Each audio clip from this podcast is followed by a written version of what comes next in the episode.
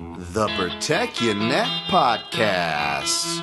UFC DC Breakdown. Picks, plays, and whatever else comes our way. Let's go to work. Hot air hangs like a dead man from a white oak tree. People sitting on porches thinking how things used to. Dark night. It's a dark night.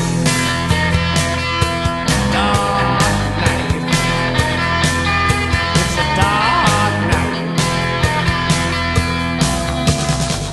What is up, my friends? This is the Protect Your Neck Podcast, and I'm your host, Dan Tom.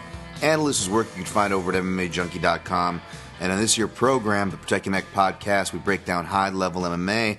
That's what we're going to do here today, tonight, whenever you're listening to this. Hopefully, it's before the fight, as I am recording uh, early on a Thursday night, early evening here, 5 p.m. to be exact. Uh, West Coast time, Las Vegas. Um, thank you guys for joining me. Uh, really appreciate you guys uh, as per usual, but really just want to let you know I appreciate you and also let you know that uh, this is going to be I don't know about expedited episode, but um, it's just going to be tr- we're just going to trim the fat, man. We really are. Um, just uh, yeah, I'm going to have to do this anyways when I eventually transfer over and start incorporating YouTube, doing recap shows, which will be much more better suited on YouTube. Uh, but maybe even doing breakdown shows um, as well on there. Uh, so they'll have to be separate anyways. But really, it just uh, too much podcast. You know, one podcast a week's not good. There, there's there's too much to kind of cram in, and um, I think just with my natural habit, as as you know, I tend to talk too goddamn much and rant too much, and it doesn't make for you know. There's a lot of you savages out there that appreciate it, and don't don't worry. I'll still keep the quirkiness and the voices and, and my old self uh, when breaking down the fight. That'll be uh, unfiltered, unabashed, uh, whatever you know uh, descriptor you want to add there. And thank you guys. I appreciate you hardcores that that, that, love and crave crave it.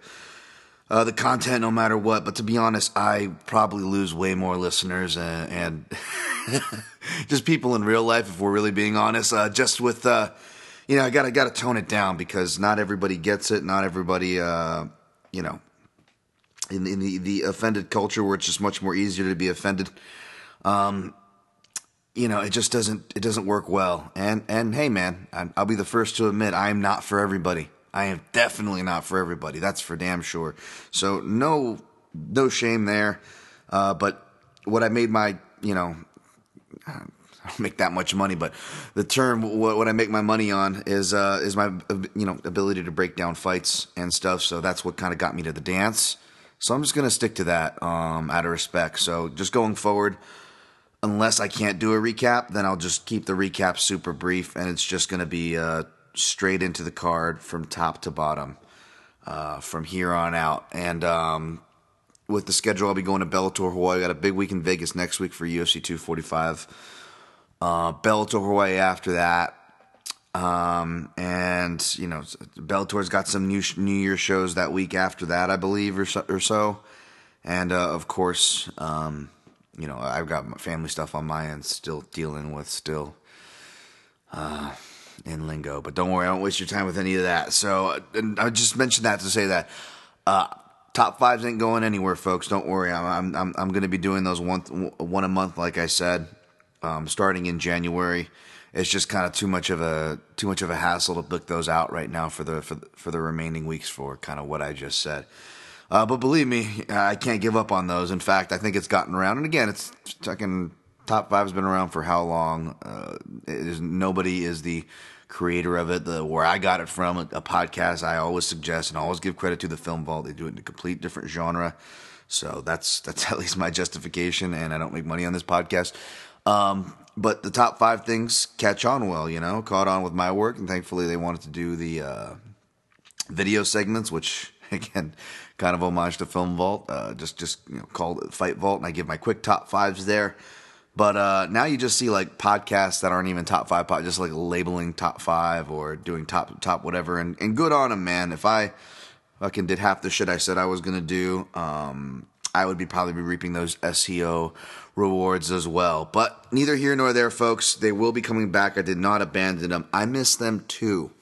But that is that for the top fives. And let's get to the breakdowns, which, like I said, we'll be getting to here forth. All right, five minutes in. We are UFC on ESPN 7. A headline by Alistair Overeem yeah, uh, uh, versus Jair Rozenstruik. That's right, Rozenstruik. Michael, he's very good. Oh, sipping some coffee. It's probably too late for that, but I need some something to wake me up. It's been a long day. Um, yeah, uh, ended up uh, siding with Overeem, and um, it's heavyweight MMA, and it's Overeem. So unless there's plus money, I'm not going to pull the trigger. But uh, you know, I, I, think he might have bounced up and down. And if you caught him as a dog, good on you. But it looked like it might be trending that way because right now the line is dead even at minus 110. As you see, as my video breakdown, no written this week. We'll have three writtens and three videos next week. Uh, but as you see on the video breakdown, um, I ended up siding with uh, Alistair Overeem there, and yeah, just it's hard to ignore the experience and the ground and clinch, and um, I think that's where it's going to come. Uh, you know, come to uh, Jairzinho Rozenstruik, man, he's um, a really good striker. He's not just you know some come forward brawler. In fact, he actually particularly likes to counter. He keeps his calm when exchanging in the pocket. Really works well off lead side. Uh, you know, um, I know he has connections to Dutch style kickboxing, but really it almost reminds me of more like Eastern European, more toward like the Russia side of kickboxing, where they're really lead, uh, you know, lead foot heavy, and then you know, uh, then they also have you know really good lead hands as well from the boxing side. And Rozenstruik has that. You know, he's got that check hook that he keeps on the ready. Plays well off of his jab, uh, a pretty decent jab as well for heavyweight, especially. Um, the problem is the smart guy like Overeem has probably already spotted out um, his favorite side there and his tendencies because you know it's it's it's fairly straightforward. It's really good. It's deceptively good, and his, his speed and, and, awareness will be enough to catch Overeem if Overeem puts himself out of position for a moment, uh, which is the ultimate you know um, kind of crux of, of a lot of his fights, but especially this one. Um, you know, it could very well go like I lobbied the prediction, the you know Sonny Liston, uh, Floyd Patterson prediction, uh, or prediction. yeah, yeah, Dan, you were alive predicting fights back then. Uh, reference as far as you know, Patterson who actually looks like Overeem, more athletic, more more talented, more well rounded, more experienced. He had the check marks, but bad things happen when you just when you just touch his chin, the chin of a poet. And um, Rozenstruik can touch that chin. So you know, if you took a shot at him as an underdog to touch that chin, I guess I don't blame you. But uh, it, you know these cats have nine lives at heavyweight, and Overeem, he may be on his last one, but he is on somewhat of a resurgence. Now, he usually hits, he usually kind of starts bottoming out when he, once he gets to the top and the higher in competition. So even though I pick, I'm picking him to win here, and he may very well win here, you know that doesn't mean uh, I'm picking him to win, go on and win the title. Although I, I did pick him against uh, Stipe uh, back at UFC 203. Um, but no, I do think he, he just has too many tools to not uh, beat him within two rounds, kind of like he said so himself, um, via ground and pound. Uh, possibly a submission, but I just I just see him pounding him out with ground and pound. And he knocks him out or just forces the referee to stop it. Uh, but we'll see. Maybe Rosenstruck, uh, Rozenstruik, uh, maybe he comes out uh, greased like he did for Rizin, the only three fight he had. Which there's another thing I wanted to mention about that too. By the way, it was like. Um, the guy he fought was like, and it's funny again, you can't just stereotype like Russian or Russian sounding names. You know, like I like, w- w- what's the example that kind of uh, paid off almost exactly twice now? That guy from Macedonia uh, or whatever, and, and but he said it had a bum, he had a really padded record, and um, he actually got decent respect from the odds makers, both as a favorite then as a dog. And I'm like, I, I just played opposite both both sides of the coin there. Um, and that's not just, you know, stereotyping down a region. I'm just saying for those who stereotype, it can bite you in the butt. And like for example, the one time Jairzinho made it out of the he's only been out of the first round twice. Second round Albini where he won after losing the first round. You know, he got taken down by Albini, another reason. Um, and uh, secondly, um, you know, when he went to the uh, split decision against, uh, and I, don't disagree with the decision.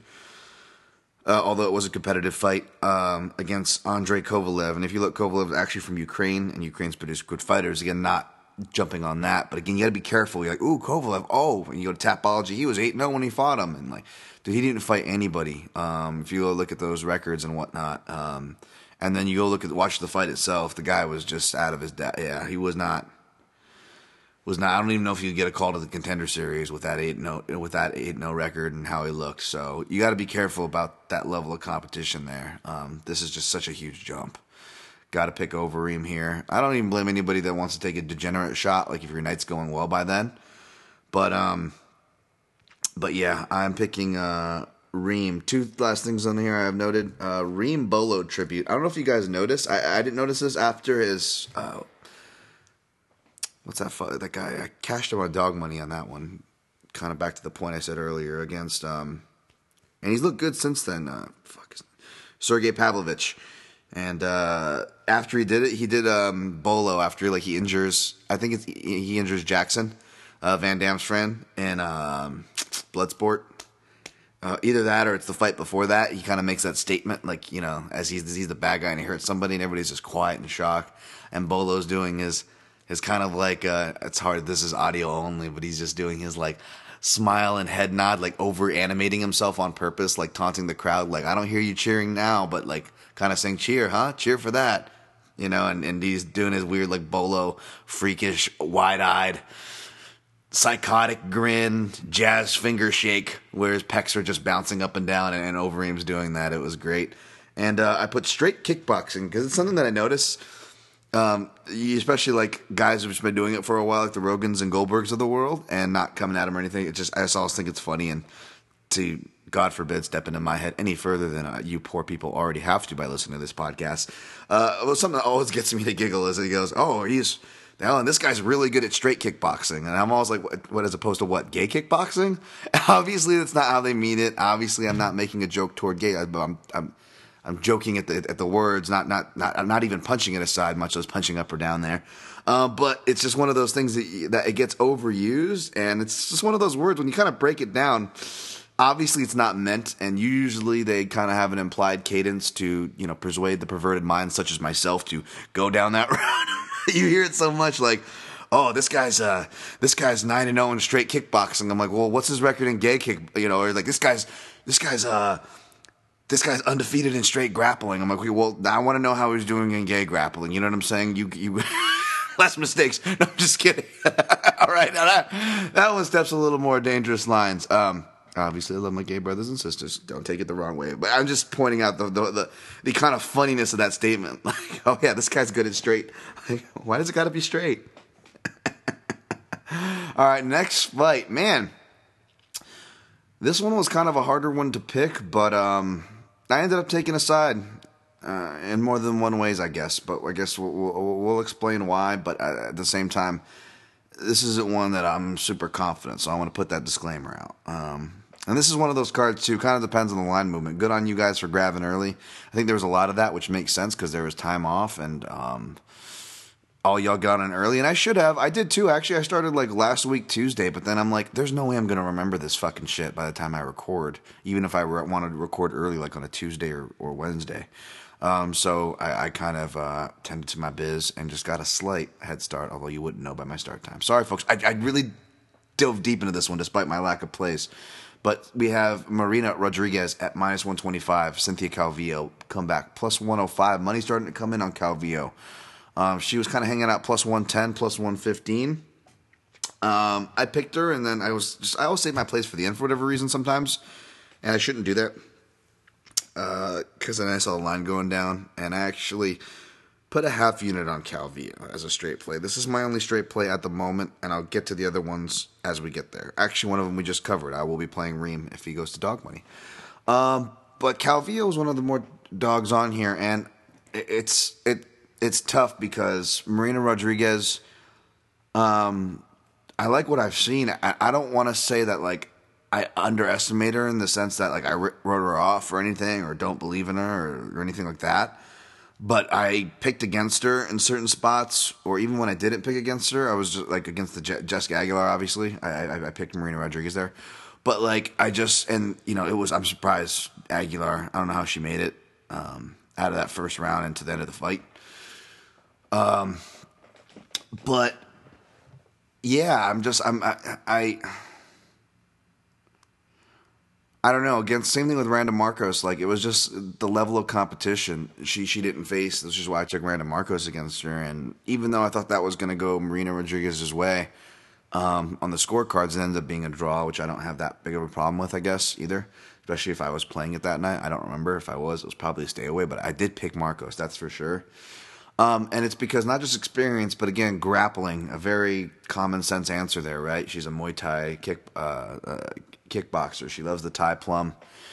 Um, and she actually has a real decent whip on her punches, you know. She has that, like, you, you know, uh, Joanna Jędrzejczyk where they're skinny and they still whip. And Izzy's doing that too. You know, he was talking about that, you know, bringing back his hooks. Everyone was kind of seeing his straight attacks, his straight line attacks, and he's kind of bringing back his hooks. And you saw that more in kickboxing, especially when he went Izzy went orthodox and would set up his right hand, rear hand. He would actually feels like he threw more rear hooks um, than he did um, crosses, which is strange. Uh, maybe not as strange in kickboxing, I guess, with the bat, with the bigger gloves, you want to get around the guard, um, and you have more setups, and you're more operating within that realm. But it, the way he did it was just really wicked powerful, and uh, he did it with the left, obviously, to Whitaker. Um, and back to female relevance, yes, we have seen other skinnier frames able to generate power like Jędrzejczyk, and this girl's kind of like a uh, stretched out uh, Bizarro Jędrzejczyk, you know, um, different style, but still Muay Thai, still long and lanky, still more powerful than her frame leads on. And if you get in the clinch, you don't know what you're doing, you're probably going to get pieced up. So that's, I guess, the as far as my Jędrzejczyk comparison goes there. Um, and she could have a really good ceiling. She uh, she looks really well trained even though it's traditional jujitsu, uh, which is weird. I'm like, does that mean it's Japanese jujitsu? Like the, the the school she actually trains her brands himself. They don't brand themselves Brazilian jiu-jitsu. They actually brand themselves traditional jiu-jitsu. They wear the gi, and you look at her operate, and she works really well. Like uh, I don't know if it was Paul Felder or somebody in, in one of the commentaries might have been in that um, Marcos fight, uh, where it's true. Like little subtleties, like how she has the under, you know Marcos or the fighter is is on one hip on the bottom in like kind of a half guard variation uh, on their hip facing uh, Rodriguez and Rodriguez with the near side arm, um, which is would be the side furthest from the fighter on bottom's head, is underhooking the closest underhook spot, the armpit. But it, it's not just an underhook. She's keeping a clasp and reaching almost behind up on the shoulder blade where the fingertips are almost coming around uh, like if you were reaching for the collarbones from, from the back, while her forearm is weighing down on the ribs, which is uncomfortable and serves as a pinning mechanism and just allows you to unleash elbows and strikes, which is right up her alley. So she's much more well trained than perhaps her blue or purple belt meets the eye. I, can't remember or really tell. Uh, those are the two belts I always got confused on. Remember, folks, I, especially when I was handing out belts back in the day, I would always fuck that up um, back in the uh, karate days. Um, but yeah, uh, you know, but th- that being said, the wrestling I don't see there, and she's definitely not going to win a submission or scrambling battle. I mean, she could, and it's going to really blow me away. But from what I've seen, how I've seen her move, um, I don't like it. In fact, even though she has some nice things from top position, her scrambling in particular, I don't really like. Now, you can't judge anything from an open workout. In fact, most fighters don't want to judge or be seen or, you know, have their stuff seen. And there's also like a performance anxiety. There definitely is. Like you really fuck up easy stuff. Even if you're a fighter who doesn't have the performance anxiety in a fight, there's something different, especially with the UFC production and the level they put it on, and you're not used to that. Yeah, she's fought in the UFC before, but this is her first like main card, I believe, much less uh, co-main. And I know the co-main is pretty much non-existent these days outside of pay-per-views with the 2019 model going into 2020. But you know, she's still in a much more visible spot. It's a U.S. card, I believe, her first time over in the U.S., which is another thing. Um, and uh, and but you know, so you you, you want to ease off. I've rarely put anything in the open workout. I barely watch them, but I just kind of auto played when I was going over to some interviews, which again you can't put too much into either. But uh, she was doing, you know, um, stuff with her corner, and she just looked really unsure. There was just there wasn't a good flow of communication for the pads, so then they kind of go over to grappling, which should be much more kind of easier and impromptu to, uh, uh, you know, to improv. But she, you know, the, the, the, the training partner was doing just really basic things like rolling over to guard and throwing a bad submission and kind of going to turtle to allow the back take, and she just didn't like even going slow she was making poor choices, looking kind of confused on what she wanted to do, which was fine. But then when she would do something, like the kind of version of the back take she chose, it was like super low percentage where you're pulling them into you when you didn't, you don't need to, and just, just, just little things that just immediately jumped out. And I wasn't even trying to fucking break down the open workout, folks. Like I just kind of noticed that, and I'm like, oh man. Like I hope your real time reactions are much faster than that against a fighter who's um, arguably one of the best scramblers in the division. Um, Calvillo, who is one of the few fighters who like calls out the Andrades and the Tatiana Suarez's of the world, and stylistically poses an interesting threat because she could make them pay at very least keep them honest in scrambles and and most wrestling tie-ups. Although you know Suarez is a beast, and uh, you know I'm a big fan of her. I'm not saying I would pick pick her over Suarez. I'm just saying she she she she is is one of those really interesting matchups at strawweight for however long she's going to stay here. Now she cuts a bit of weight to get down, but it's tough. You know, the one time she missed weight, she actually came in on her lightest, whereas the Joanne Calderwood fight, where she had energy to dog it out and get takedowns at the end of pretty much almost every round she cut like 17 pounds that fight week. Like uh, that was unplanned. It was just bloating from the trip over to Scotland and whatnot, enemy territory. But you know, it just doesn't really make sense. And so, but at the end of the day, you just got to judge him as a fighter. And when I do that with Calvillo, she is a huge gamer, man. She games things out.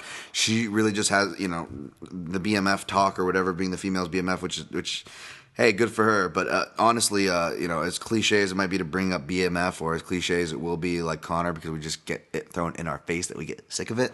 Uh, I believe her attitude. She's one of the few where I believe that, you know, in, that, in her division. Um, she she has that mentality, man. You see her get after things, and that mentality. And if you have durability, which she appears to have that Mexican durability, although I, I do not think she wants to test it in this fight.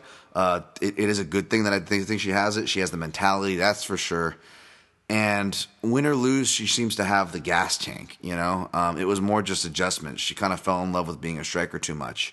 She kind of saw that, and although it looked like she kind of started doing that again against Poliana uh, Botelho, it didn't take long for her to make that adjustment get the fight to where she needed it to be and uh, strangle her. And let's we not forget that was another girl that was getting a lot of attention, and she you, know, you want to talk about athletic, just on the juice. Um, you know, as my man Wes Colvin would say, piss, piss, pissing through steel bars of titanium with the smoke and making the steam rise. Uh, I mean, you know, and and Calvillo is strong, and that's one of the things most fighters kind of come away. You know, she is strong. She doesn't have the height at five four, but she's not short for the division at five four. And even though she will still be at, I believe, a two two to three inch height and reach at disadvantage. I think actually the reach is the same, but the height probably is. I'll, I'll pull it up now as I talk. Um, it'll be one of uh, Rodriguez's taller opponents as well, much less obviously hands down better opponents. Now, the main thing that stood out to me again. A lot of I don't like giving early leans, but I'm kind of glad I did. And in fact, if you listen to some of those early leans, a lot of my early leans from that, that previous podcast, folks, that I did uh, two podcasts ago, a lot of my picks aren't too far off, and even the ones where I ended up going the other way, the fact that I told you that that's a dog worth looking for um, is probably worthwhile in some fights that were, even though I'm not picking them, it's still a good dog, and I'll get to those fights where the value are or fights where the line swayed now since I've had that podcast. Not saying I did it, I'm just saying hopefully my podcast helped you fall in line accordingly with those trends. All right, I was just buying my time there as I pull up, and now it's not pulling up. Why? There. Okay. Here, refresh. Um. Yep. No, it's three inches across the board. Yep. Three inches height, three inches reach.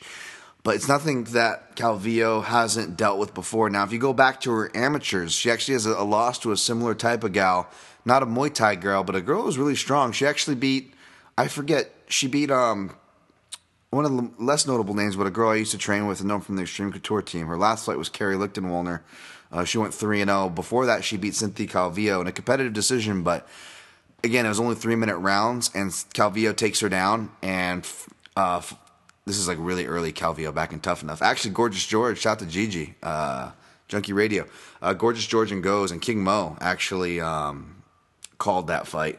And uh, but yeah, Calvillo got stuck in a triangle catch, even though it wasn't close. The girl was super long legs, kind of like Rodriguez, and was able just to lock it up and kind of, you know, stall stall round from that position. That's going to win you the round for sure. And then it was two kind of competitive rounds, and Calvillo was just, you know, obviously not the fighter she is now. Um, but if you want to get technical, that's the only amateur fight she lost. But I think she won like nine or reeled off like at least nine wins. Uh, and just really, and, and, and, some decent names too, like uh, Aspen Ladd uh, at 125, and she was fighting at flyweight as well. Um, and you know she was taking down Ladd um, and, and, grappling, out grappling her for, for for a fairly clear decision.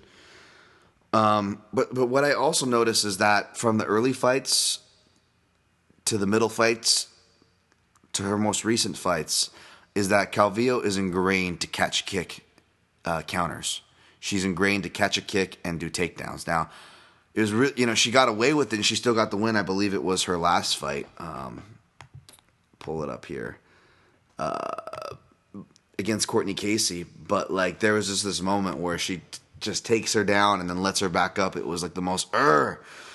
But you know, you can never take fighters too seriously in interviews. Something I've said before, but in interviews, you know, she's she's talking about recognizing these things and whatnot. And even though she was initially supposed to face Gadelha, so she could be in a letdown spot like another fighter we'll get to here. Um, in her defense, she was training, you know, at uh, at Tiger Muay Thai, and not just training there for like a week or two. Like she was there for a good couple months and really, uh, you know, uh, doused herself in. Um, and uh, in fact, going to have she wasn't able to get Master Tong, who she also was able to train out there with and reestablish a familiar face, which is probably a good thing but George Hick- Hickman, which is good because um, he also runs the wrestling and keeps them wrestling. The Hickman brothers there, former fighters, wrestlers. Um, and he, he, actually made it out and will be in her corner. So that's really good news. Um, you, you, want a guy that is wrestling and Muay Thai. That's, that's the combination you need here. Enough Muay Thai to get around it and get to your fucking wrestling. And the kick counters are going to come in handy because Rodriguez is great in the clinch. And yeah, Muay Thai clinch and like flashy strikers and flashy strike not, not even too flashy but just effective strikers or flashy for the division or even effective for the division especially uh, again strawweight is my favorite female division so no way am i picking on that at all. But especially in a division where if you can hurt some people you can stand out. I'll just kind of leave it at that. Dude, i get it. We all tend to you know you look at the, the odds makers in public uh, even though the odds makers are, are, are wise to more wise to wrestlers than the public i'd say more so the public i guess are really easily are easily won over by strikers, so I get it. Um, I get why Rodriguez is favored. She's undefeated with the one draw. Uh, that's attractive. Calvillo, you know, there's been there's been breaks whether it's uh, injuries or USADA BS or whatever. But she's shown she's come back from that. She has that hunger. She has real goals to be the champ.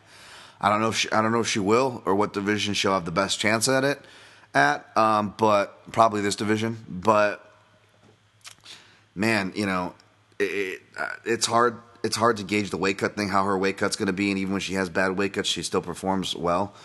So uh, if she shows up, I, I and and you know, it has that game plan in mind, and she's kind of hinted at it. Again, you can never tell. But I think that you know she makes Rodriguez pay for her naked kick because Rodriguez paid like a, Sorry, folks, I'm talking. I've had way too much coffee today. Um, Rodriguez again has a nice clinch, can put punches together and can hurt, but she throws kicks nakedly all the time, all the fucking time. And um, I think her teep kick will serve her well for distance, but and they're harder to counter generally for, you know, I'm sure Calvillo can, but her ingrained counters are leg kick count, so, uh, leg kick counters. So I'm curious if Rodriguez is going to be smart and kind of shelf her leg kicks at least, you know, or at least finally work on setting them up instead of just throwing naked kick over naked kick.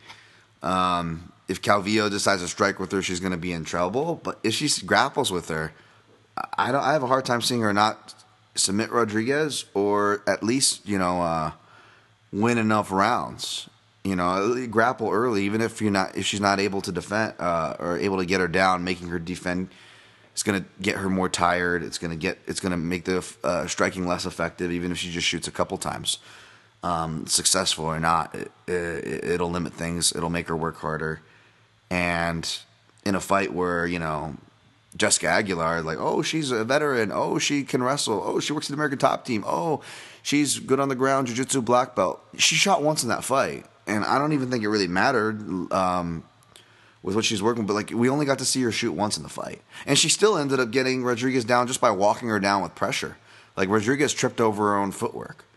Like she has, she doesn't have the um, the uh, the the Edson Barbosa shuffle out. You know, uh, uh, shuffle out to space and get back. Shuffle out. She kind of will backpedal she's you know she hops forward she comes forward she even will do a fancy time march when she's feeling in stride she goes forward really fucking well she goes backwards she trips over her own feet um and if calvillo fights how she normally fights outside of arguably two fights if she fights out you know outside of the Carlos esparza and maybe parts of that courtney casey fight um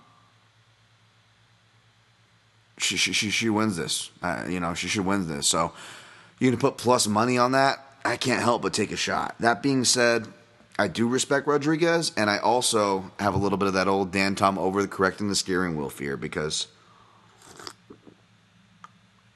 Marina's the hot girl in town, and you know, I hate uh, old contrarian Dan. You think I like being contrarian Dan? No, no, no. As a matter of fact, I don't.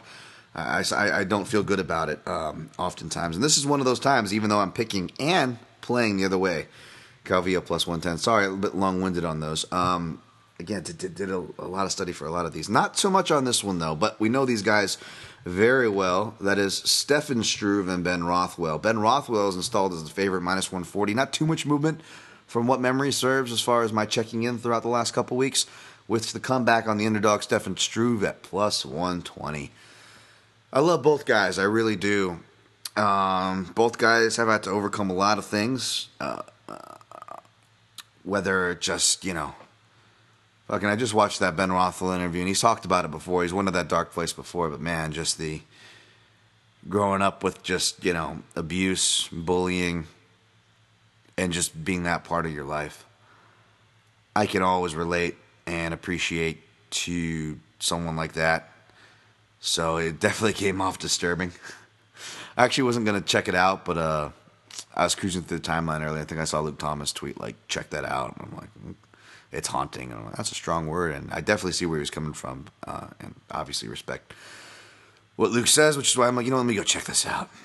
And yeah, it was uh, it was pretty dark, but in someone like myself, uh, I, I, definitely can can can appreciate that and, and where that guy's coming from. Um, and it's good to to hear that he has parlayed positives. It wasn't all dark, you know. He he is reunited with Duke Roufus, which was another good news to hear. I always wondered what happened with that. Um, I always figured something happened, never thought anything of it.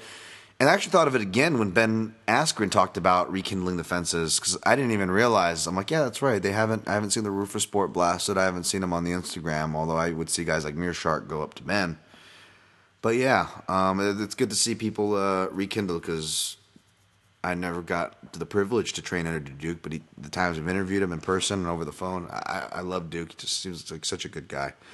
Struve, on the other hand, you know, he got a lot of crap for his, you know, anxiety and having that at Perfectors Informants. And not going to lie, you can't, it's hard to tell what you're going to get. I mean, this makes you anxious, makes you do crazy things. You don't even remember half the fight if you're a quote unquote sane person. You know why? Because it's a cage fight and it's an insane fucking thing.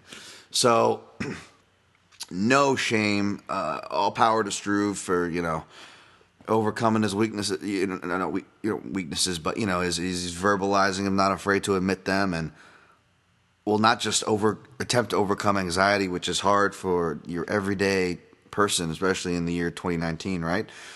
He's trying to do it in a cage fight, folks. So give the man some respect. Um, at his best, he's really well, but at the same time, you know,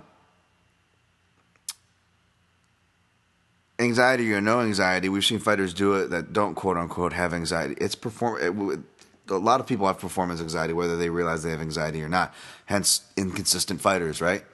Um, That being said, Struve is an inconsistent fighter, and you can't defend that. And even though props to Struve, and I mean that what I just said to you know come back and he wants to overcome his perceived weaknesses in a cage. Props to him, and I do mean that. At the same time, hashtag MMA retirements, folks. I mean, that's never a good sign. That's a flag, and we can't deny that either. So again, I'm pointing out both sides here. You can't just be like, "Hey, that's a flag. Fuck people with anxiety or whatever," you know, making fun or taking shots. Um, again, folks, surprise, surprise, Dan Tom preaching and actually showing factual examples that you can actually have educated opinions that highlight both sides without having to smash the other. God forbid. But the key word here is even though I'm coming up with defenses for both guys and sympathies for both guys, this is a red flag fight. I'm picking Rothwell here, and I was pretty darn confident in, in this pick, but after, you know, not just the even off one. I get the even off one. Even off as a guy is very underrated. Rothwell's coming off of a huge layoff, but he just seemed like he was swimming in slower water against Arlovsky. Now, granted, Arlovsky put on the performance of a fucking lifetime. I mean, that might be Arlovsky's last last dance. You know, we got to see how the rest of his his future goes.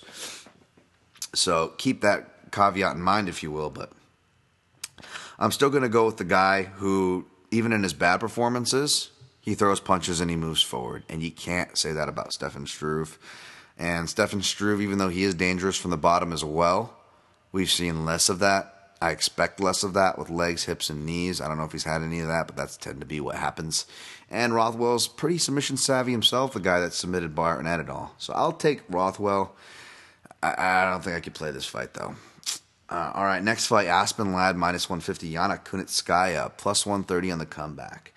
Um, I'm taking Ladd here, and I agree with her being the favorite.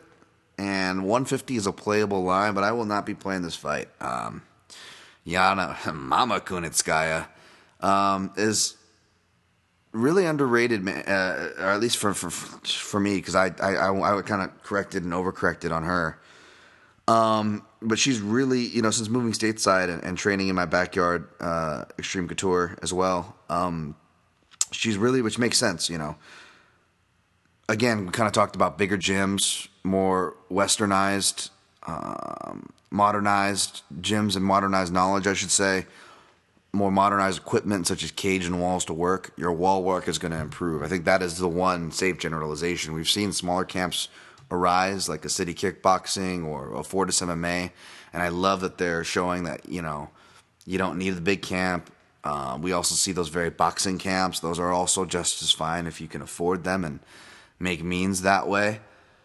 But uh, one of the safer stereotypes as well, kind of going back the other way in big bigger camp's favor, is wall work and clinch work, and I would argue that Kunitskaya did that.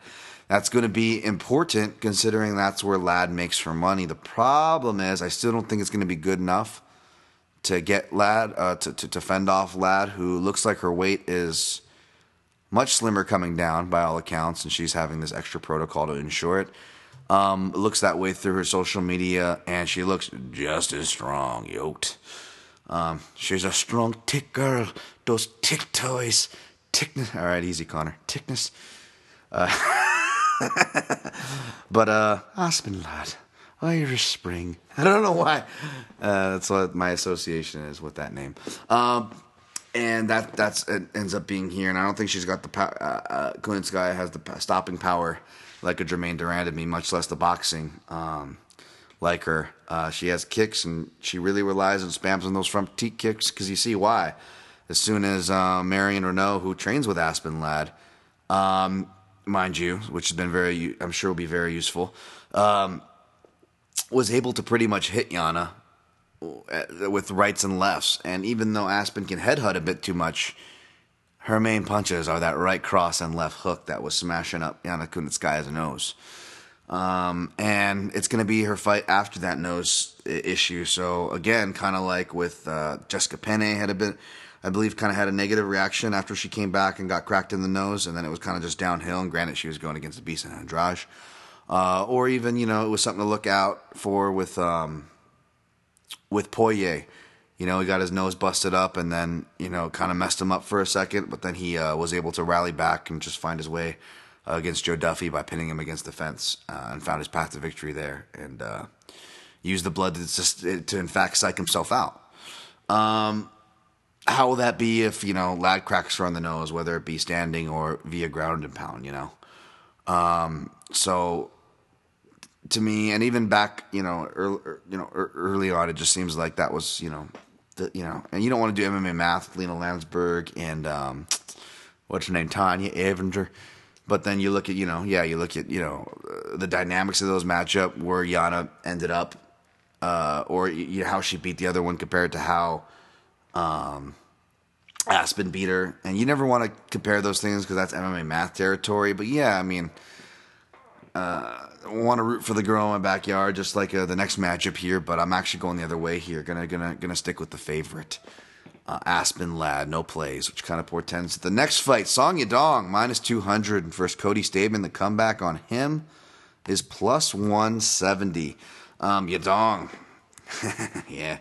Uh, I actually wanted to pick Stamann here too, just because I, I don't like the line, which is why, by the way, this fight is on my avoid list. Um, unless you're going to play Stamann here, then fire away. Uh, the thing is, I think if you're going to pick Stamann, is you're going to have to rely on him wrestling as well as Yadong gassing out because Stamann has got some good power. He's a he's a bricked up uh, bricked up dude for a, a short you know 135er but he's not like a, a one punch knockout artist. He's not like a ground and pound phenom. And he's not a huge submission threat, so to speak, because the reason why the ground and pound and submissions don't formulate, and I wrote this because it's going to come down to another fighter too, uh, who we're going to talk about here in the main card, but but Stamann is written next to his name, and it's and I wrote next to that takedown control question mark because he doesn't get control of his takedowns. Um, he'll hit them to dissuade pressure uh, and I think those are going to be his best best chances here is trying to hit level changing takedowns and catching Yadong out of position. But um, aside from like going back to see when Yadong fought, it's really hard by the way because you were like, you know, he had to. He said he lied about his age, so it makes sense. But you look at like certain things in rough, and they were saying that he was 19 in 2014. Um, which would make more sense, but if he really is the age he's at now, it means he was professionally fighting since like he was 16 years old, which is which is pretty uh, which is pretty crazy. But yeah, I wrote Stamann takedown control because he doesn't he doesn't control guys. Um, he either just lets him up blatantly and doesn't follow up the takedown, or when he does look to get his breath and have control, it doesn't take much from a guy putting his foot on the hips. He doesn't really collapse or pop his hips. Uh, or uh, Frogger his hips, uh, I believe is how Drysdale used to refer to it, like you know, beating butterflies, beating foot on the hip position. Um, he doesn't really do that, and so guys will push off or create space for a scramble, and he doesn't even really ensue a scramble with them. He kind of just lets them up, um, and it's hard. Yadong is really good wrestling, but I, I don't know if he has better wrestling than Stamann. But if Stamann doesn't use his wrestling to do damage or get meaningful control time to just try to dissuade the judges, then I'm not sure you know, I'm not sure even if he wanted to scramble, he's going to win the scrambles with Yadong. Um, I give him a slight edge, but like a slight is in like 52% to 48%. You know what I'm saying? Like, not much. I only give him a slight edge because of his wrestling background, um, and especially with who he's been getting reps with now. But he is coming off an injury. He is going through a camp change. Now he is under the care of guys like uh, Eric Nicksick, I believe, uh, who, of course, you know, I'm biased toward in love, and I'm biased toward Extreme Couture. Uh, but he's training other places as well, I believe, and mainly just spending a lot of time with the PI for his recovery. Now, the plus side to that is he looks really slim and he's come in light as possible, which could be good. Um, could be good for his conditioning. Because another thing was, I didn't like, again, back to if you're picking Stamann here, which I don't blame you. I think it's dog or pass for plays. But you're going to also have to count on Yadong to gas because that was a really bad look where he was getting hit with pieces at the end of that. Um, what do you, was it, is his name Vince Morales? Is his name? Uh, let me go. And credit to that guy. You know, he might not have the highest ceiling, and it might look like a bad loss now and maybe in the future.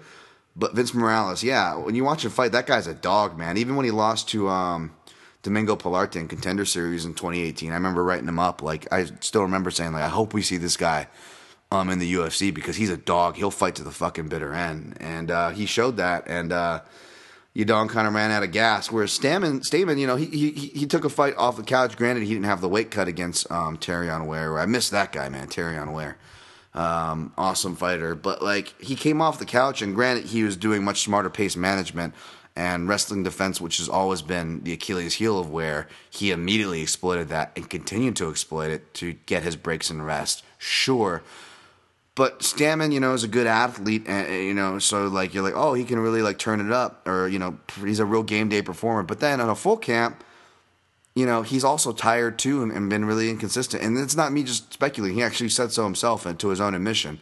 You know, he's like, that's a, a gas tank issue and whatnot. Um, you know, and and I, I know I'm biased toward Brian Caraway, but every time I watch that fight, I don't know how you don't give him that that round. And granted, the hinging cor- scorecard was Adelaide Byrd, which of course the commentators were making fun of, and sure enough, she's the hinging fucking scorecard. And these fucking judges are so inconsistent for what they reward grappling with, which we'll get to with another matchup. But yeah, um, that was my problem. Now on the feet, here's what it's going to come down to: Yadong um, he's shown fights where he's not as gas, but I just think he's just the more explosive fighter. Now it's going to be good. He's going to have more power than Stamann. Even though Stamann's never been finished, I wouldn't be surprised if he um, if he gets finished here, or if he if he can get the finish because he's just so powerful uh, and he has so much speed. But yes, the longer it goes, it's going to favor Stamann. But the two techniques, it goes two for two here, at least according to me. Here's what to look out for. Uh, part of the reason why I could see it is because Stamann plays more of a shell and he's really good with it. Um, he it really ex- helps accentuate his check left hook counter, which will be in play for him.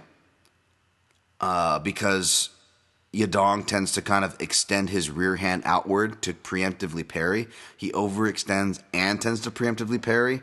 If he hasn't fixed that, a guy with a good check hook like Stamann's gonna see that, eat it up, eat him up all day. And even though Yadong was eating some right hands toward the end of his fight with uh, Morales and got some swelling on that side, if you look, he tends to take most damage and he used to tend to take most shots actually from left hooks. So that's actually the shot he gets hit with the most. So I know I'm kind of jumping around. I was initially outlining Yadong's, but the left hook is going to be the shot to look for from Stamann on Yadong. And also the uppercut.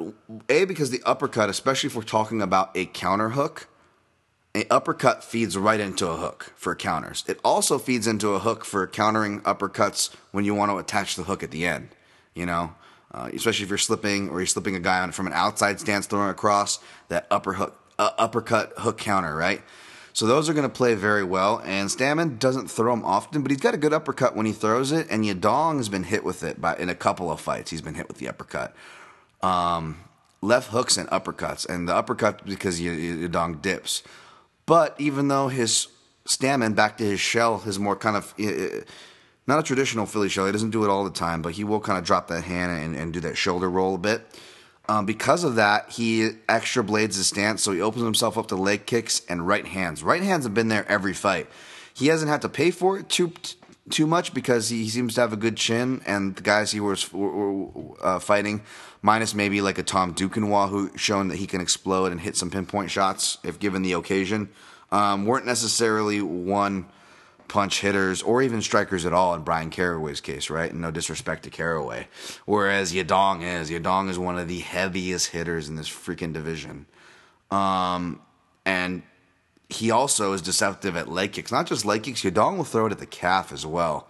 So if he hits one of those and stings one of those right, we could see a compromise um, Stamann, and we'll get into that with another like noted leg kicker. But I, I I'm, I'm starting to respect the guys that are I, I see variate to the calf more, and Yadong does that. So I'm actually going to take Yadong here it's that's a cop out. It's on the avoid list, folks, for this reason because I don't know if he's going to get it done inside, which is probably like my 52% lean to 48% decision. Now that might seem high, uh, but I do think he can win against a decision against a guy who's known for stymieing um, fights and known to counter and stifle guys.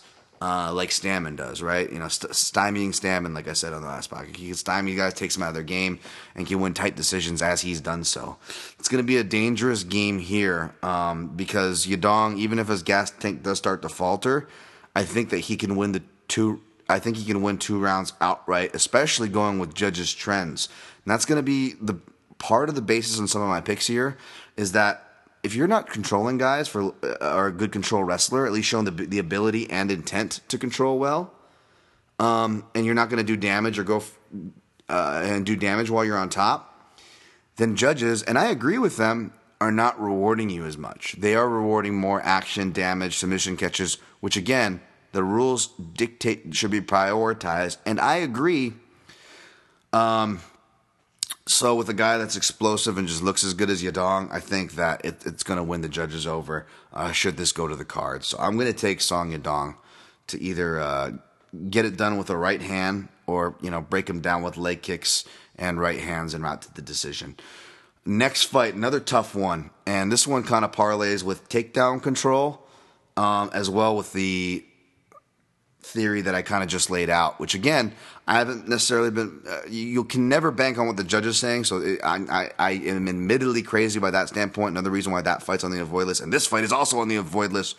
But again, kind of like with the Darren Winn, uh, Deron Winn, uh, Darren Stewart fight, which was a really great example. And, and, I did, I hate to say I called anything, but I did, did call that one. And the fact that I don't, Deron Winn, I, he doesn't go to the wrestling enough. And when he does, he doesn't show a strong front headlock game. He's not going to take it back with his stature, and uh, his MMA experience isn't enough for his control game to be up there uh, to get enough damage off, even if you wanted to, um, because Darren Stewart's going to turtle, and again, you're not going to make a guy pay for that with a front headlock or a back take. You're going to be fine. Now, in the lighter divisions, it's much more dangerous, like in bantamweight, where Rob Font is the favorite at minus 140. Ricky Simone come back on uh, come back on him plus 120. Um, but that's part of my thinking here. Yes, I'm actually ending up going with Font, but the only reason why I'm putting this with the kind of a star to be on my avoid list because it's an avoid for me because I went back and forth. I, again, I told you guys I was, hey, look at Simone here. He's a dog. And even though I'm not picking Simone, like I said at the top of the show, I agree that it should be a dog. it should be a dog or pass, despite my pick here. Um, I'm going to pick Font because he's still within the age where he's still improving. He's had a whole year to improve and also a whole year to settle in. He was also having going through a camp change. Now he's had a whole another year because last year was the first time, you know, he went over to Lauzon and did the cross training there. For whatever reason, him and Kattar went away from DellaGrotte. I think early 2018 it happened. And both guys, you know, that's when Kattar got his his lone UFC loss too in 2018. Um, it was like a transitionary period. Now that and just kind of poor matchups. I mean, you had Raphael Assunção, who really only needed to take him down twice. I don't know how much which he was credited for, but he really just needed two because he had good enough jiu-jitsu, wrestling, was a good enough veteran, and was just a bad matchup for Rob Font from Jump Street um, that he was going to control uh, the majority. Uh, you know, and Rob Font has, I do believe him when he says he's been improving jiu-jitsu, his jiu-jitsu. He just really didn't get to see it in his in his last fights um, because again, the um, the uh, not Almeida, uh, fucking a Assunção fight didn't necessarily call for it slash nor uh, was he in any position to be dictating the jiu-jitsu moves there.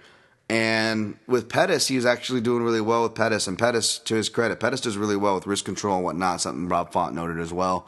I've noted, I definitely noted in my Sergio Pettis breakdowns.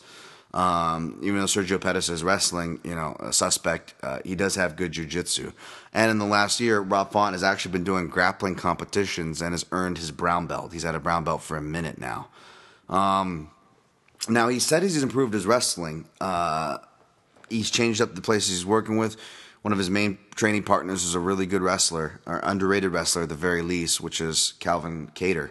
So I want to believe him there, and he has shown really good wrestling. Uh, you know, like in the Sergio Pettis fight, uh, he was doing some really good things, and even in the Assunção fight, he showed certain moments where it was like, yeah, it was really smart. Uh, I can't remember which one gets deep on a single leg, but he kind of reaches around like you're checking the oil, turns his hips uh, perpendicular, shucks, pushes, and, and shoves, pushes the head away, keeps the head blocked too as well. Like real tight stuff that shows me he's working his, his wrestling.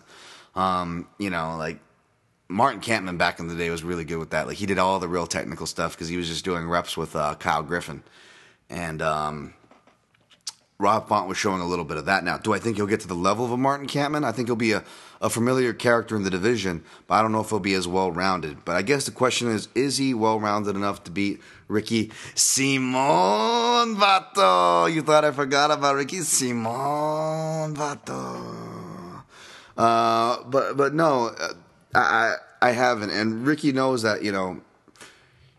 Um, you know, not Ricky knows, but like he he can control um, and go for it when he wants to. The problem is, it's hard to tell what you're going to get with Ricky. You know, I think we're going to go back. He's going to go back to being more control based because we'll see. I don't see big jumps in his stand up. His stand up is pretty much, you know, he he gets away a lot with his power, and he is improving, but it, it's really come forward combinations and just kind of refining technique. Um, he will hit counters, like he was able to counter Rani Yahya after getting stung, but it's more just kind of stand your ground and he's swinging, you know, two or three shots. It's going to be the same two or pretty much two shots, right, right hand, left hook for the most part when he does. Um, but it's okay because with his skill set and his attitude, like he should be fighting the style he is, which is just like a honey badger. I guess the problem is he's not as, as I don't want to say as bad as Stamann. Like Stamann's bad. I don't mean that as a negative, but uh, when I say as bad, he's not as bad as Stamann in the sense of um, not pursuing and just taking guys down, letting them up, or not really fighting too long to keep them down there. He'll earn more control time than Stamann does. The problem was the problem is it feels like it's either all or nothing for Ricky, where he'll get control time, but then he's working to pass and advance, which is good but then he'll get hungry, and a guy will like will turtle out from underneath him, desperate to try to get out, and he'll go for their back, and he'll like always like, kind of like fall off the top, or he'll get kind of he'll he'll get reckless, and it'll usually cost him position. Now he's a good enough wrestler where he can scramble back up and get back going on the feet, but in my mind, that's kind of the problem where when I'm watching, come on, Ricky, why aren't you using your wrestling more? Why aren't you taking advantage where you're on the ground more? And part of me is like, oh, maybe that's why. It's one of those things where he almost maybe not doesn't know how to. He obviously knows how. He's a very educated. He's been grappling forever, uh, doing MMA for a long time. He's top of the food shelf fighter, right? But one of those subconscious don't knows where he doesn't know how to turn his speed down.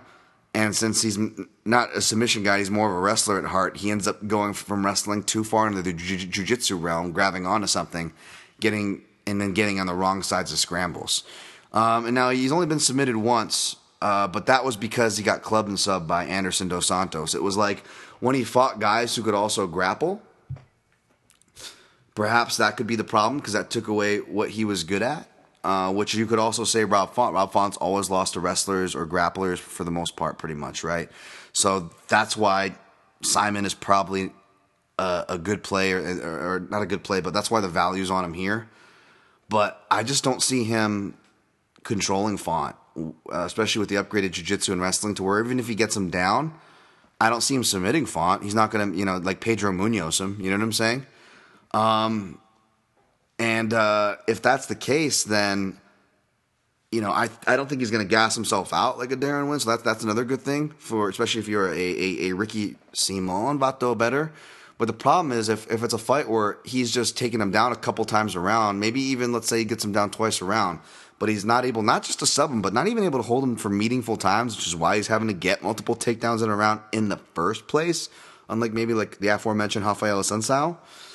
Then we're going to see proportions, most of the portions in the fight on the feet, and Simone's defense just there's not enough there for me. And Rob Font, you know, again up with there with Song Yadong is probably like the hardest hitting bantamweights.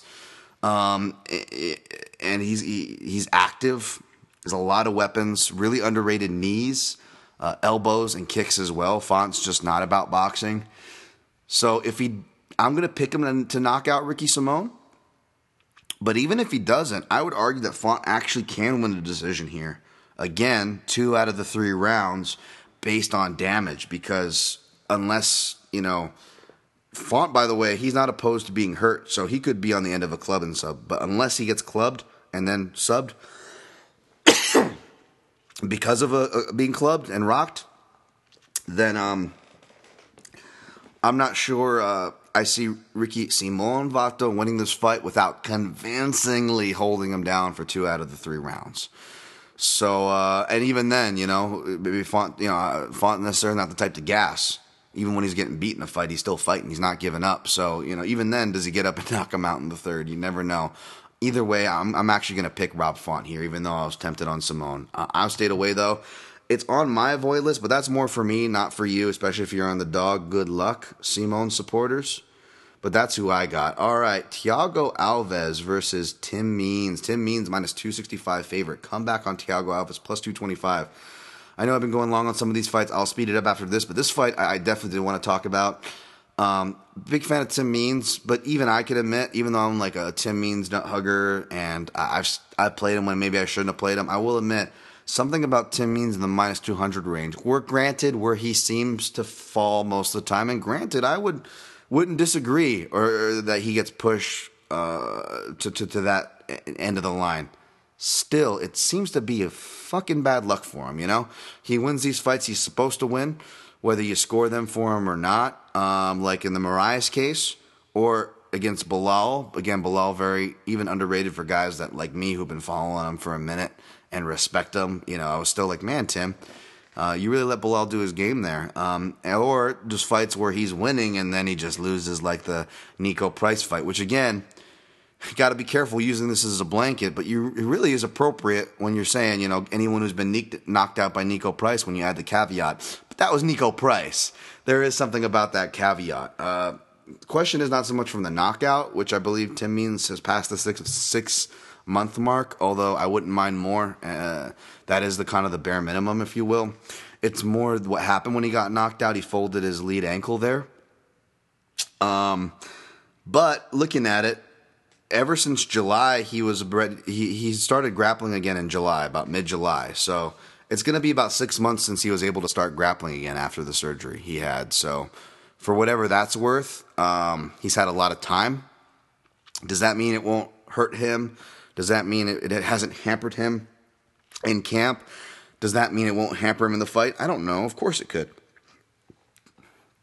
However, again, he's had a lot of time and Tim, it doesn't throw, he'll throw teeps from his rear foot, but he's not doing a lot of heavy weight pivoting or power pivoting like you would with a Thai kick. That is kind of one of the one Muay Thai thing Tim Means kind of leaves out of his arsenal, especially from his rear leg. Um, he doesn't do that too much. So there's not going to be a lot of weight being shifted on it from him, his end. Secondly, I don't think Thiago's leg kicks are going to have as much effect either, at least as particular to it.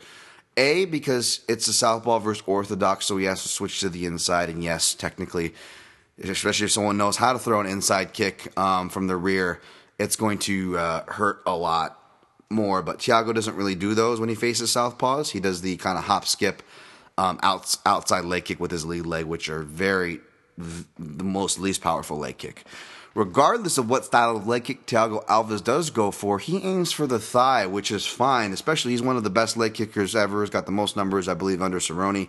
I am definitely not disrespecting or questioning a Thiago Alves leg kick. However, even those like Dominick Cruz were picking up, like Thiago Alves landed a lot of leg kicks, but they're not really doing much to his opponent, Staropoli.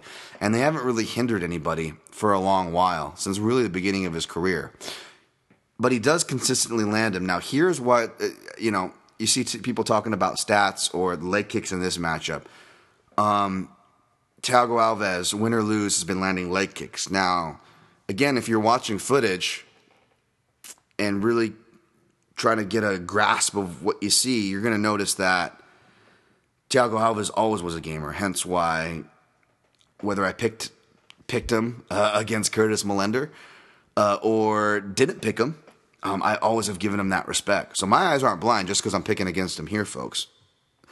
But if you don't use your eyes, you can be blinded by statistic, which which is always dangerous to just heavily rely on those uh, or incorporate them. And yes, he he lands at a high percentage and still throws you know as much. I think in his last fight he landed as much headshots as he landed leg kicks. But the problem is they're not doing as much. I don't know what it is. If Thiago's you know, just kind of gotten outgrown from the division, and guys are just way bigger than him, and he's just too big to make 155, and he's in that weird spot, and he's been through so many wars. Uh, your power is your last thing to go. But one thing he's not doing as much, I did notice when going back to watch his earlier leg kicks to these ones, he would sit down on the leg kick more. Now, most of the time you judge a leg kick, it's like, okay, did he land the foot, the, the shin? What sound did he make? Those things are true. I'm not saying they're not. Um, but the biggest thing I never hear, and it was the very first thing taught to me when I learned how to leg kick from Mike Rodriguez, who tattoos now in Vegas, but this guy could have been a he was a pro Muay Thai fighter. He was one of uh, he actually knew Gina Carano, uh, came up under Master Toddy. Um, one of one of one another one of Toddy's uh, teachers slash students back in the day. Went to Thailand, the whole deal. He even came into Extreme Couture just for fun for like a month and like whooped everybody's ass and they were trying to get him to go pro and go to the pro classes and uh, he was like no nah, i'm good i'm just gonna go tattoo and draw like he just such a natural athlete fucking great guy but i was like holy shit anyways and he taught me muay thai It was before i got into mma i was starting doing muay thai and one of the main things he taught me, and I could just feel it. It's great. You could feel it when you kick a bag, but if you can, it hurts like a son of a bitch. But if you get kicked by a real Thai kicker, those of you who uh, who have know exactly what I'm talking about. Uh, you know, audio fist bump to y'all. But when a guy really knows how to throw a leg kick, and he actually showed me the difference between just throwing it regular with good technique, landing with a shin. He actually threw it decent power, and I was, and, and it's still pretty, it still hurt. I'm like, okay, yeah, that sucks, sure. But then he did it slower with less power and I want you guys to do this, especially if you guys are leg kickers. Well, even if you just are a recreationalist, you're just doing it at home on on a, on a, on a bag. When let's say you're kicking with your right leg, most of y'all are orthodox. When you throw the Thai kick, you're gonna connect. You're, you're, everyone's thinking about their hip and turning their leg over, where they're landing their shin on the target or the bag. But I want you to focus on the leg that's posted down and drop your weight on the leg that's supporting you. I know it has to pivot and turn, and it still should do that. Your kicking mechanic should not change. You just should be emphasizing sitting and really just sitting and jolting, almost almost jolting as you drop your weight down and timing it as you land. Holy shit, does it Hulk times 10 your kicking power? And Thiago was doing a lot of that early on. He doesn't do it so much now. He's more worried about putting numbers, uh, getting, uh, putting numbers fast, getting in and out, and, and he, it's it's almost become so written that like anything you get so used to things you almost like speed through the combinations and he's almost too comfortable in there which is why a he takes damage that's now finally caught up with him. Well not now i mean it's caught up with him for years uh, at this point. Just crazy the dude's going to be fighting out his contract right um, but I think that's just my theory. Again, I don't. I, far be it from me to tell Thiago fucking Alves how to leg kick. I'm not. Again, he was doing it the way that I was talking about. By the way, I'm just merely speculating as to perhaps why Thiago Alves's numbers on leg kicks haven't gone down. In fact, they may have gone up in certain aspects, depending on how you look at it. But he's not damaging guys worth a shit. We're not seeing it affect his fights that he wins. We're not seeing it affect his fights that he loses. We're barely seeing guys get bruised legs. Um, and he needs to be kicking toward the calf and toward that lower ankle because on a healthy leg, it just takes one good one to fuck you up. But when a guy has that pre-existing injury, it does that too. I think we saw, um, Thiago. What was it? So who did Sam Alvey fight? Uh, who fought? Thales Leites, and Alvey got fucked up from the first leg kick, and it was a low one. But I believe it was either a calf kick that did it was the reason why, and also Alvey had a pre-existing injury on his ankle. Again, we're talking about Tim Means' ankle. I know I've been on a long tangent here. Um, but also, I believe it wasn't even the foot that he kicked to, because again, this is another reason why I think Means' leg will be okay, is because when you actually, even if you have a, a knee problem or an ankle problem, that's stability, right? So let's say it's on the lead leg where people are aiming to get leg kicked. That's actually fine. You would actually rather get kicked again, someone who's gotten kicked and has has has bone contusions and multiple MCL, uh, uh ACL tears. Okay, um, it's better to get kicked on that lead leg. It sucks either way, but lesser two evils, it's that lead leg because again, the reason why I was talking about offensively, you want to look at how it's gonna how it's gonna how it could possibly affect on supporting. Tim Means throwing the power kick. Well, the opposite. If he gets kicked in that lead leg, it's actually the back that has to support the impact. Hence when Carlos Condit popped his knee, it was his left knee, right? Or it was his back? Yeah, I believe it was his. It was his. No, it was his right knee. It was his back knee. Um, sorry, I'm southpaw. Oh, Condit's orthodox. It was his back knee. And Woodley, what does Woodley do? He kicks he kicks the left leg, but it's the other leg that goes out, right? Because it had to support. Um, so the, the, that I always point to Woodley versus Condit. To it's actually it's your it's your back leg. If it's fucked up, you got to worry about taking leg kicks. It's actually the opposite leg that's actually hurt. You got to worry about taking the leg kicks too, if that makes sense. If your hurt leg is on, especially on the power side. So that's kind of my theory on leg kicks there. Now the other end of that, I know I ranted really long on that, but the other end of, end of that is means. So you'll look at means numbers, okay, if we want to play the numbers game and my interpretation of it. Means he does get hit with leg kicks. Um, very seldom does it get into the 20s, but whether it's seven leg kicks, two leg kicks, or 20 leg kicks, his opponents, yeah, they're pretty much in the 80 to 90 percentile, right? So they're, they're landing a high percent, whatever the number is.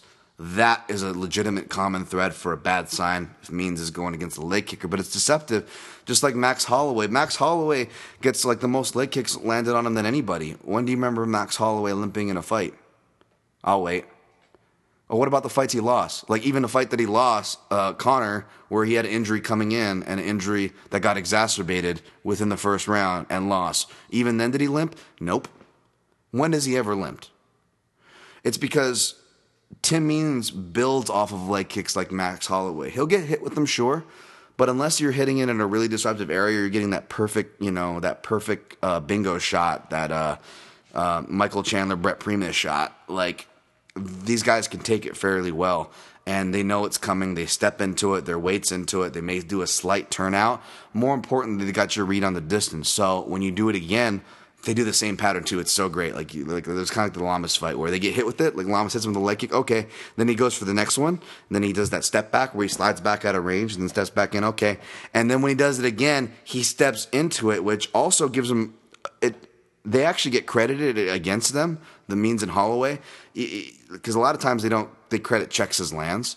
Um, it has to be like the most clearest check, and even then, sometimes the stat guys will still just mark it as a leg kick, a landed leg kick.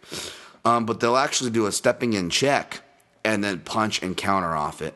And Means counters like a motherfucker. And in fact, looking at it, Means counters more off of leg kicks than he does off of punches. In fact, he counters so much off of leg kicks that they're up in the 80%, 80 to 90 percentile as far as once he gets a read, the rest of the fight, he's fucking making you pay every time you throw a leg kick.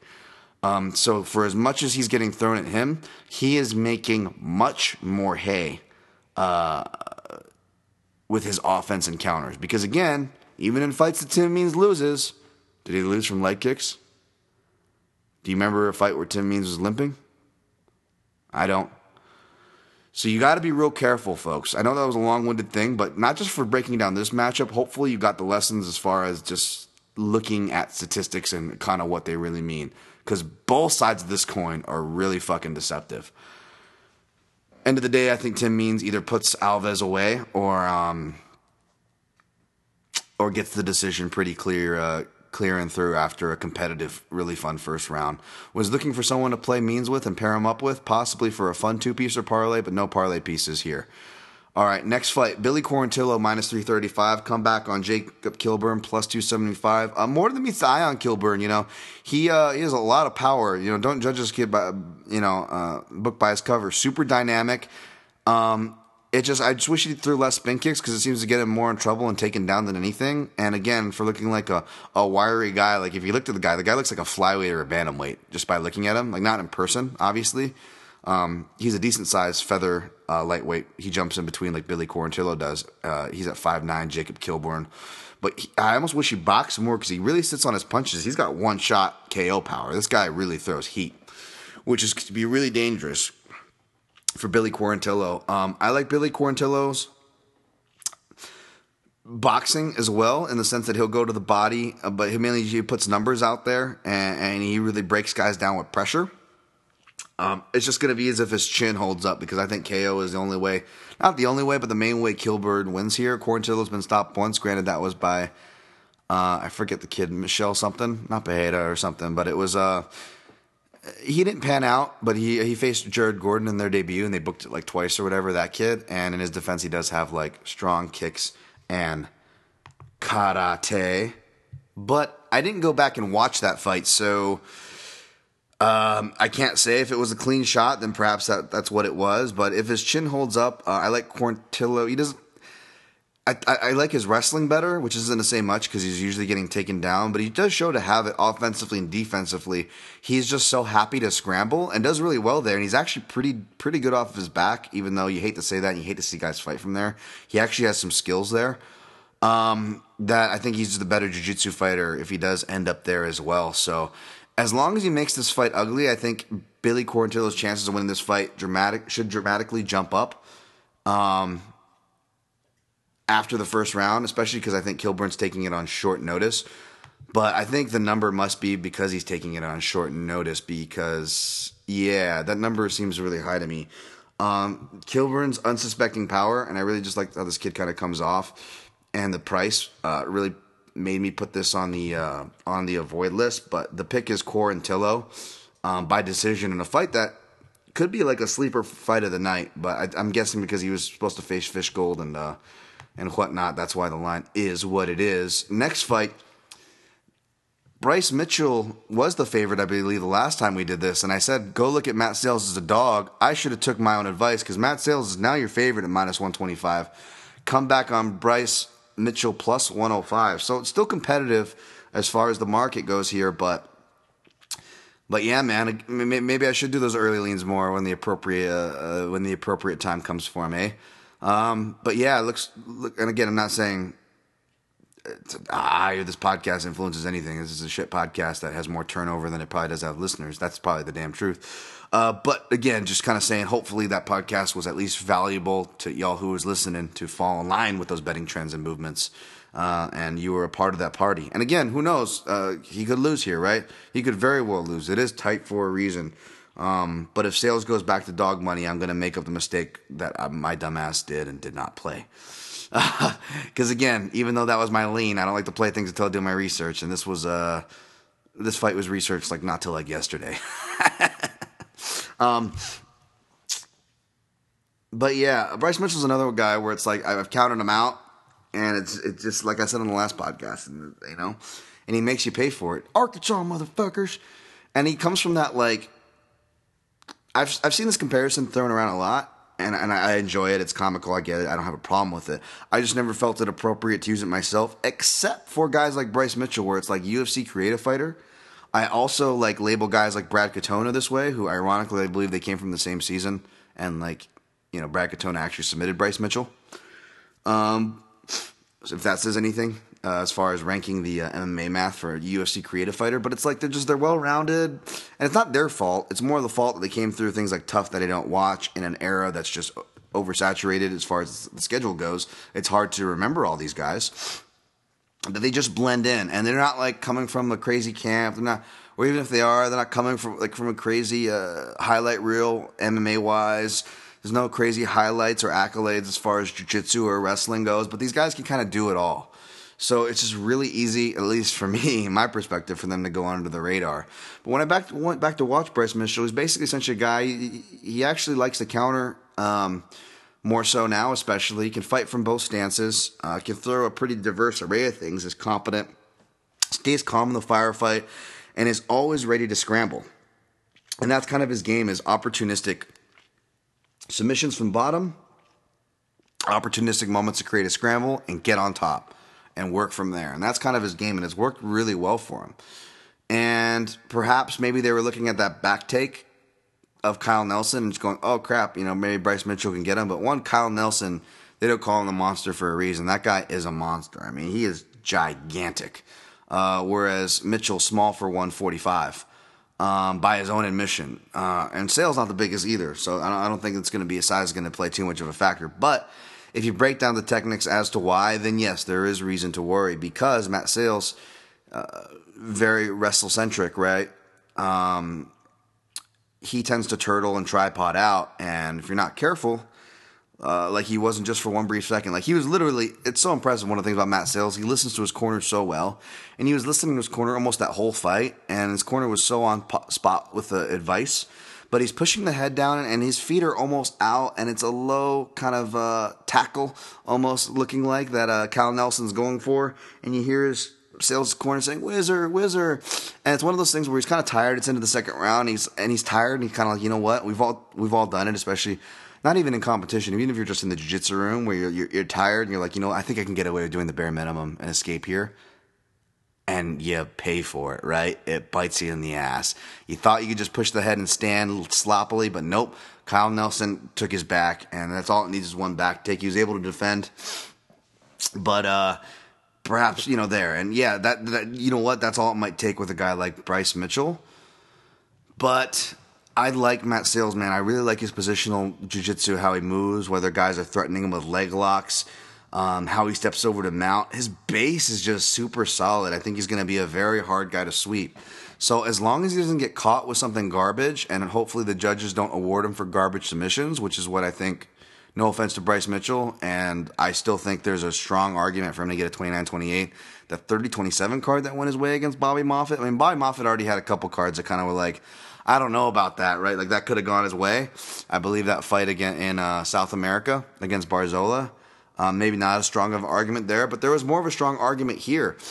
And again, I'm more for submissions than control time. You know, I'm glad they're they should award submission catches. Remember, I went on a rant just the other podcast about award submission catches. That said, fuck man, especially that round two. If you look at Bryce Mitchell and Bobby Moffett, like if you give if, if any of the judges gave Mitchell round two, it's because they awarded him for that that that, that BS crucifix catch or that that triangle that wasn't there. Like I hate that crap. Like like that that's such low that's such low percentage stuff. Like there's a reason why Rogan was getting roasted for for for calling the uh who is that? She had all the tattoos on her face and she had all the, the she had the Cracker Jack Jiu Jitsu uh, credentials. In other words, she got them out of a Cracker Jack box because she did not have a black belt. Um, but Rogan was calling the fight as she did, and she went for that low percentage where you're almost north south, and the person on the bottom they go for like a triangle, but they don't even have the triangle. They don't even have the arm in. They just have the leg, and they're just wrapping up and stalling them. And uh, he was calling it like you know maybe it was his vantage point. Not not picking on Rogan, but I'm just saying there's a reason why people jumped on Rogan for that. Is what I'm saying. Um, it's because it wasn't a submission. So to see you know judges supposed to know what the fuck they're watching, rewarding that. I'm like, come on.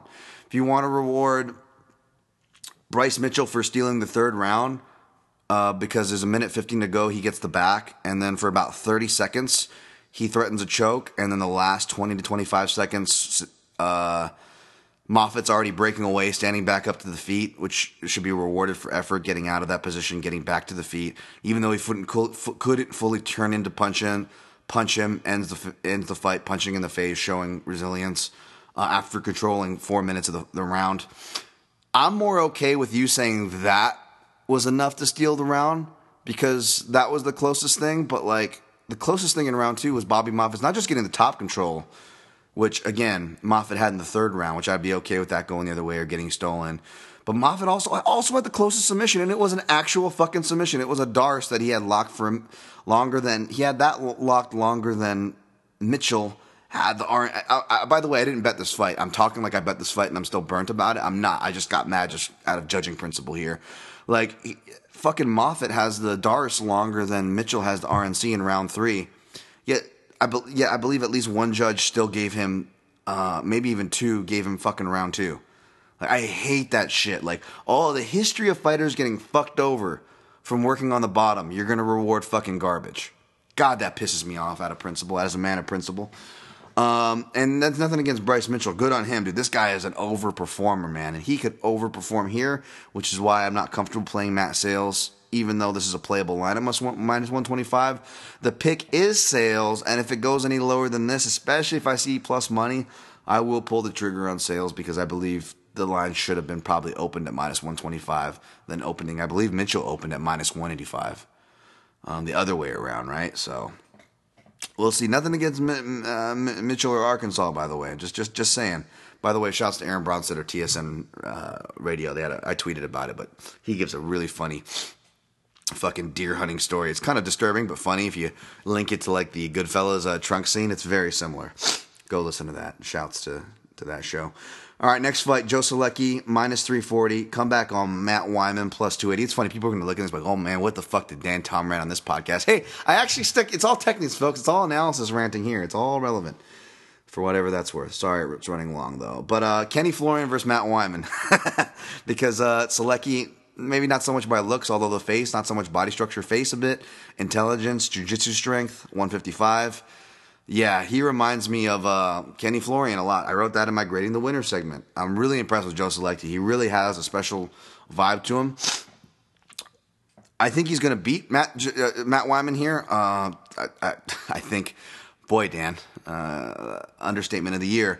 I guess what I'm trying to say is, will he submit him? Because Matt Wiman's never been submitted, and that is his strongest thing in his wheelhouse is submission grappling. Um, I actually think he will, from what I've seen from Solecki. If not, I think he will force a finish uh, by TKO. He only has one. He doesn't seem like a big heavy hitter but I think he's just going to be able to control position so much and, and, and beat Wiman down. It sucks. I like Matt Wiman.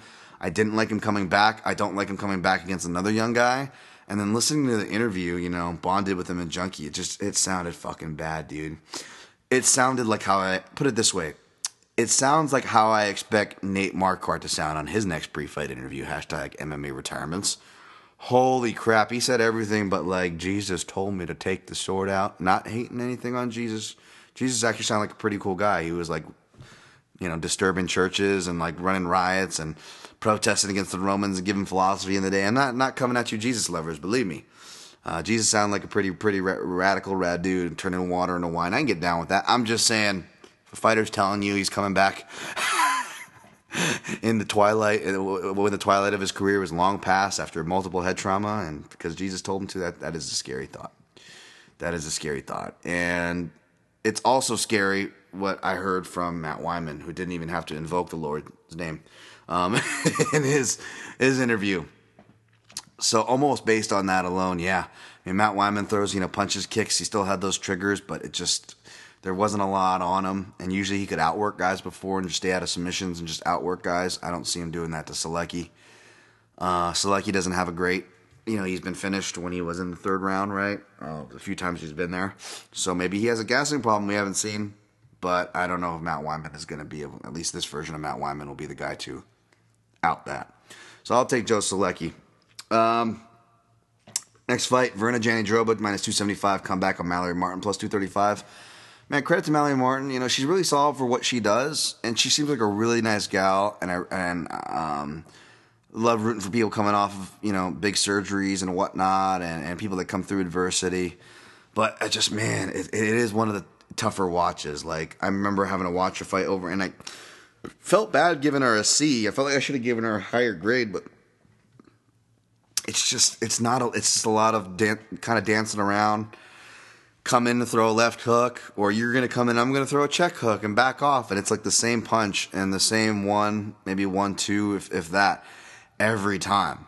Um, and she really depends on getting her wrestling going, which is pretty good. She has different entries, but uh, inevitably it seems that she needs to finish from the clinch and or get her opponent to the fence. And I just don't think that's going to be a good thing to do against Virna Jandiroba, who's not just an accoladed BJJ black belt um, legit jiu-jitsu, but she also has good judo. Um, she comes from judo.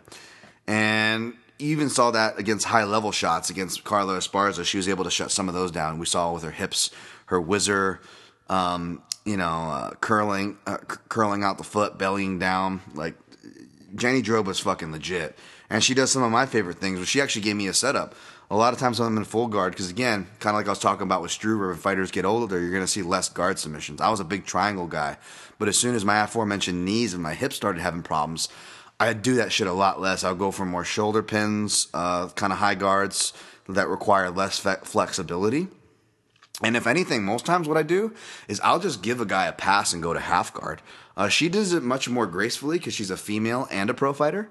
Um, but it's really sweet. She'll just kind of cleverly weave in one side for a butterfly and then shoot the leg down. And then she's kind of already, you know, obviously she's simultaneously setting up her underhook dive and her outside leg reap with the far side leg a la Demian Maya. She essentially puts herself in the Demian Maya getup.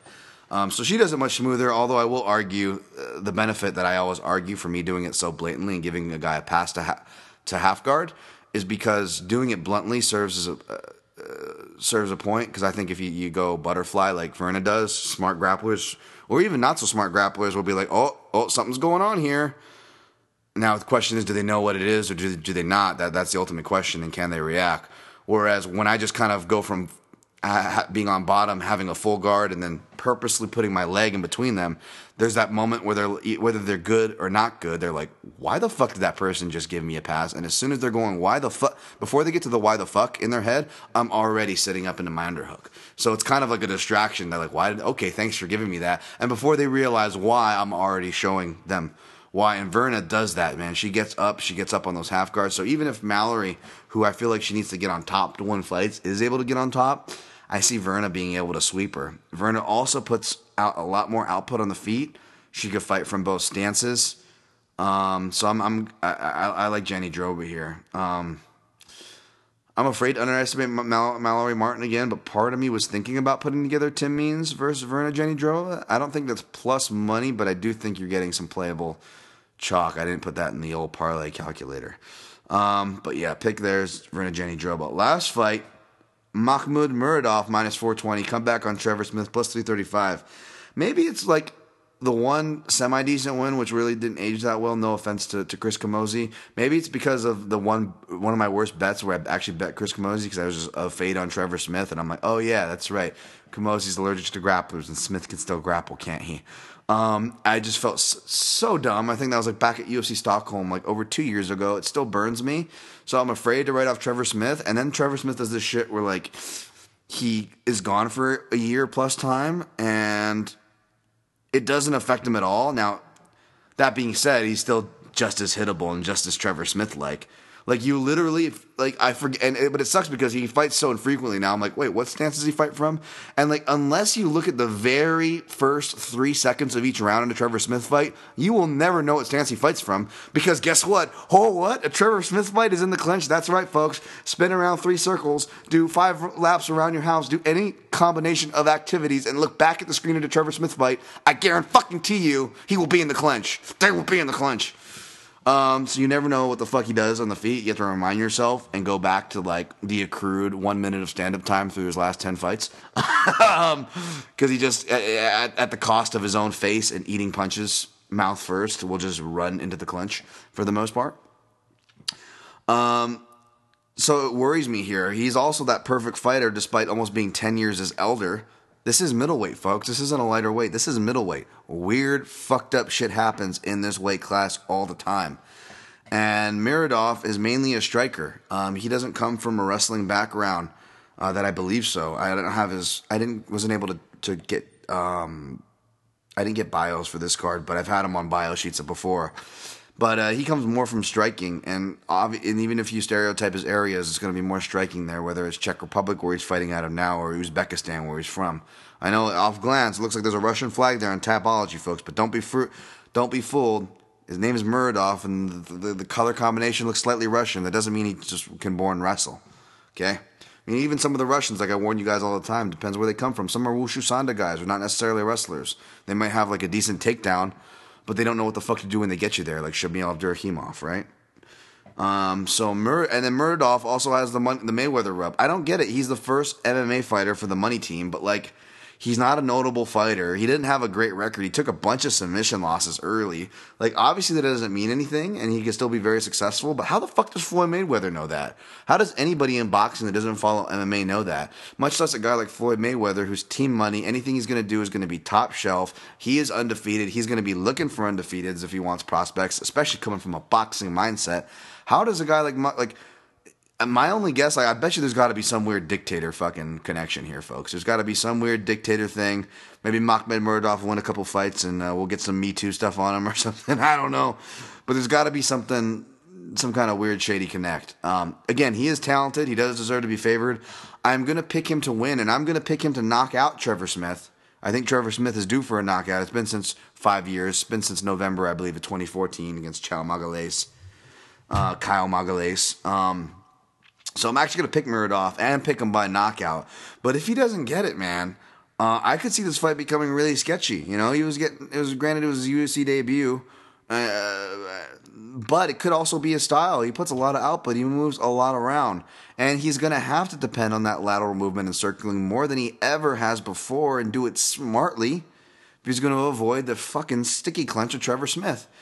Um, so for the price alone, this is on my avoid list. I, I mean, I might even put a dollar for shits and giggles if this price keeps going up on Trevor Smith. But the pick is Muradov by knockout, but it is on my avoid list. Sorry for the long breakdown. At least it was all breakdown and it wasn't ranting and raving, no movie talk or any of that garbage. I'm, I'm shelving that for now, folks. Uh, so we're just going to recap and get out of here. I'm taking over Rozenstruik taking Calvillo over Rodriguez. By the way, Cynthia Rodri- uh, Marina Rodriguez, Dana White Contender Series. Those of you guys who watch tape on it or remember watching Contender Series, I didn't pick it up live. Holy shit! The promo they play before her fight, and the girl that she's facing was crying.